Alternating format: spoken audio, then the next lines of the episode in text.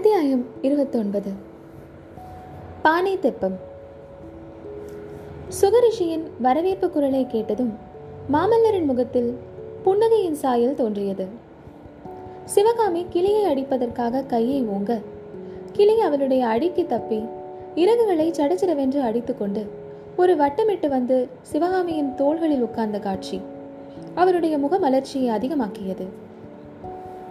அச்சமயம் விகாரத்தின் ஓரமாக பானை தெப்பத்தில் வந்து கொண்டிருந்த குண்டோதரனை மாமல்லர் பார்த்தார். கையில் சமிங்கையினால் நில்லு என்று கட்டளையிட்டார். அதே நேரத்தில் மேலே இருந்து குனிந்து பார்த்த சிவகாமி அப்பா இதோ குண்டோதரனும் வந்து விட்டானே பானை தெப்பத்தை கொண்டு வருகிறான் என்று கூறி கையை கொட்டி மகிழ்ந்தாள். இரவெல்லாம் அவளுடைய மனதில் குடிக்கொண்டிருந்த கவலையும் பீதியும் மறைந்து இப்போது ஏதோ பெரிய வேடிக்கையில் ஈடுபட்டிருப்பதை போன்ற குதூகலம் காணப்பட்டது. தெப்பம் விகாரத்தின் தூண்களின் மீது இடிக்காதபடி குண்டோதரன் அதை சாமர்த்தியமாக திருப்பி விட்டுக்கொண்டு மாமல்லரின் குதிரை அருகே வந்தான். பிரபு படகுக்கு வந்து விடுங்கள் என்றான். யாரப்பா நீ? எங்கேயோ பார்த்த மாதிரி இருக்கிறதே என்று மாமல்லர் கேட்டார். சத்ருக்னனுடைய ஆள் சுவாமி. என்று கூறி குண்டோதரன் தலைப்பில் முடிந்து வைத்திருந்த லட்சணையை காட்டினான். ஆமாம் இங்கே எப்படி வந்து சேர்ந்தாய்? என்னுடைய எஜமானர் உத்தரவின் பேரில் எட்டு மாதமாக இவர்களுடன் இருக்கிறேன் பிரபு என்றான் குண்டோதரன். தெப்பம் எப்படி கிடைத்தது? ஒரு வயோதிக புத்த பிக்ஷு தள்ளி கொண்டு வந்தார். அவரை வெள்ளத்தில் நான் தள்ளிவிட்டு இதை கொண்டு வந்தேன். பிக்ஷுவையா வெள்ளத்திலே தள்ளினாய்? அட பாவி ஏன் அப்படிப்பட்ட காரியத்தை செய்தாய்? என்று மாமல்லர் கோபத்துடன் கேட்டார். தெப்பத்தில் அவருக்கு இடம் காணாது என்றுதான். தங்களையும் சேர்த்து கணக்கு பண்ணி பிக்ஷுவுக்கு இடம் காணாது என்று பிடித்து தள்ளினேன். நான் வருவேன் என்று எப்படி தெரியும்? அது கூட தெரியாவிட்டால் மகேந்திர பல்லவரின் ஒற்றர் படையில் இருக்க முடியுமா பிரபு? மாமல்லர் குதிரையின் முதுகிலிருந்து தாவி பானை தெப்பத்தில் வெகு லாவகமாக ஏறிக்கொண்டார். பிறகு குதிரையின் முகத்தை இரண்டு தடவை தடவி கொடுத்து அருமை ததும்பிய குரலில் தனஞ்சயா எங்கேயாவது ஓடி தப்பி பிழைக்கப்பார் கடவுள் உன்னை காப்பாற்றுவார் என்று கூறினார்.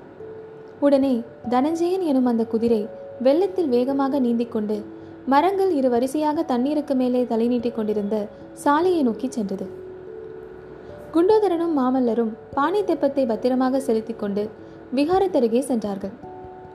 மேல் மச்சில் இருந்தவர்களை தெப்பத்தில் இறக்குவதற்கு வெகு பிரயாசையாக போய்விட்டது.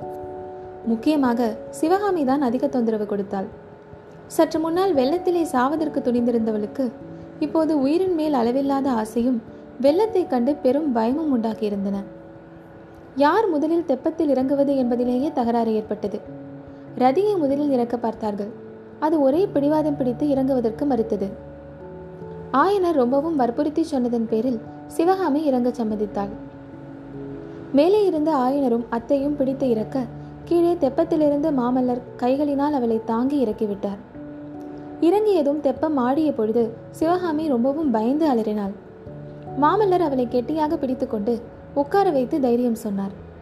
பிறகு அத்தையும் ஆயனரும் இறங்கிய போது தெப்பம் ஆடியதாலும் சிவகாமிக்கு பயம் ஏற்பட்டது. சுகர் மேலே வட்டமிட்டு கொண்டே இருந்தவர் எல்லோரும் தெப்பத்தில் இறங்கியதும் தாமும் வந்து ஒரு மூலையில் உட்கார்ந்து அண்ணாந்து பார்த்து ரதி ரதி என்று கூவினார். அப்போது தெப்பம் கொஞ்சம் நகரவே ஐயோ ரதியை விட்டுவிட்டு போகிறோமே என்று சிவகாமியும் சேர்ந்து அலறினாள். ரதி மேலே இருந்து ஒரே தாவாக தாவி தெப்பத்திலே குதித்தது. அதனுடைய முன்னங்கால் ஒன்று தெப்பத்துக்கு அப்பால் தண்ணீருக்குள் இறங்கிவிடவே மறுபடியும் சிவகாமி ஐயையோ என்று கூச்சலிட்டாள்.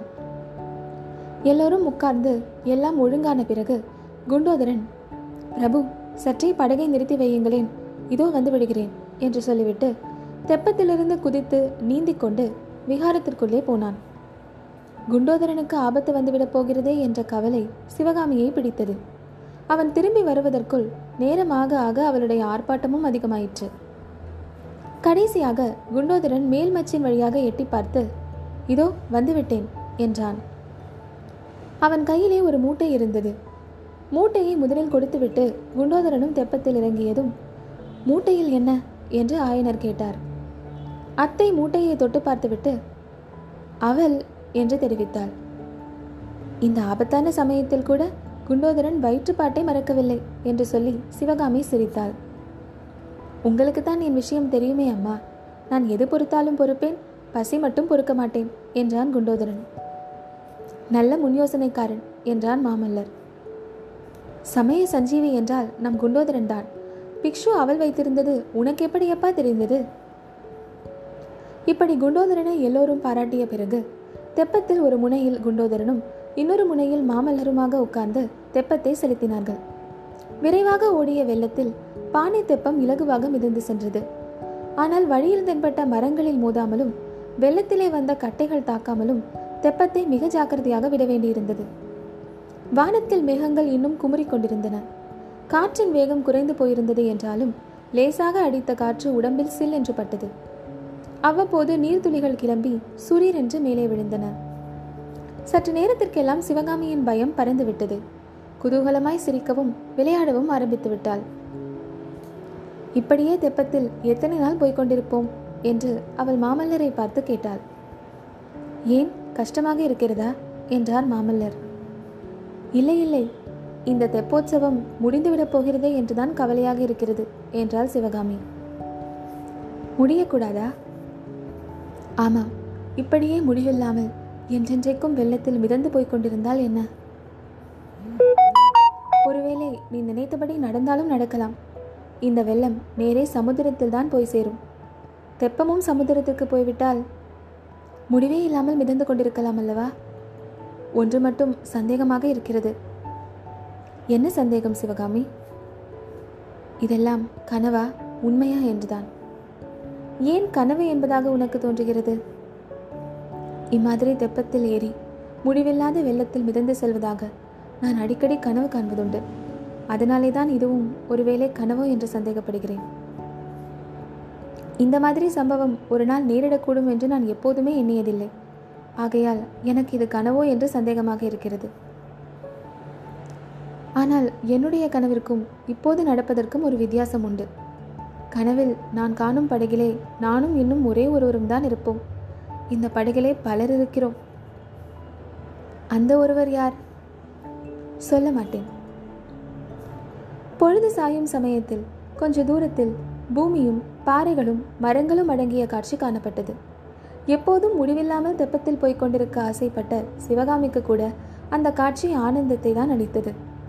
ஒவ்வொருவரும் தத்த மகிழ்ச்சியையும் திருப்தியையும் பலவிதமாக தெரிவித்தார்கள். குண்டோதரனுடைய முகத்தில் மட்டும் மலர்ச்சி காணப்படவில்லை. குண்டோதரா இது என்ன இடம் தெரியுமா? இங்கே நாம் இறங்க வேண்டியதுதானே? என்றார் மாமல்லர். ஆம் பிரபு இறங்க வேண்டியதுதான். ஆனால் தீவின் ஓரமாக வெள்ளத்தின் வேகம் கடுமை என்று தோன்றுகிறது. பாறைகள் வேறு இருக்கின்றன என்றான் குண்டோதரன். தெப்பத்தை அவர்கள் அத்தீவை நோக்கி செலுத்த வேண்டிய அவசியம் ஏற்படவில்லை. தானாகவே வெள்ளத்தின் இழுப்பில் அகப்பட்டு தெப்பம் தீவை நோக்கி சென்றது. தீவை நெருங்க நெருங்க அதன் வேகம் அதிகமாயிற்று. கரையோரமாக நின்ற சிறு சிறு பாறைகள் தெப்பத்தில் இருந்தவர்களின் கண்களுக்கு பிரம்மாண்ட மலைகளாக தோன்றின. பாறைகளின் மீது மோதாமல் தெப்பத்தை தீவின் ஓரமாய் செலுத்துவதற்கு குண்டோதரனும் மாமல்லரும் தங்களால் ஆன மட்டும் முயற்சி செய்தார்கள். ஆனால் தெப்பம் நேரே பாறையில் மோதுவதற்கே போவதைப் போல் அதிவேகமாக போயிற்று. தெப்பத்தில் இருந்தவர்கள் செத்தோம் என்று தீர்மானித்தார்கள். சுகபிரம ரிஷி அலறிக்கொண்டு பறந்து போய் பாறையில் உட்கார்ந்து கவலையுடன் பார்த்தார். தெப்பம் பாறையில் மோதிற்று. பானைகள் சடசடவென்று உடைந்தன. மூங்கில்கள் நரநரவென்று முறிந்தன. தெப்பம் ஒரு சுற்று சுற்றிவிட்டு தபதபவென்று தண்ணீரில் மூழ்கிற்று.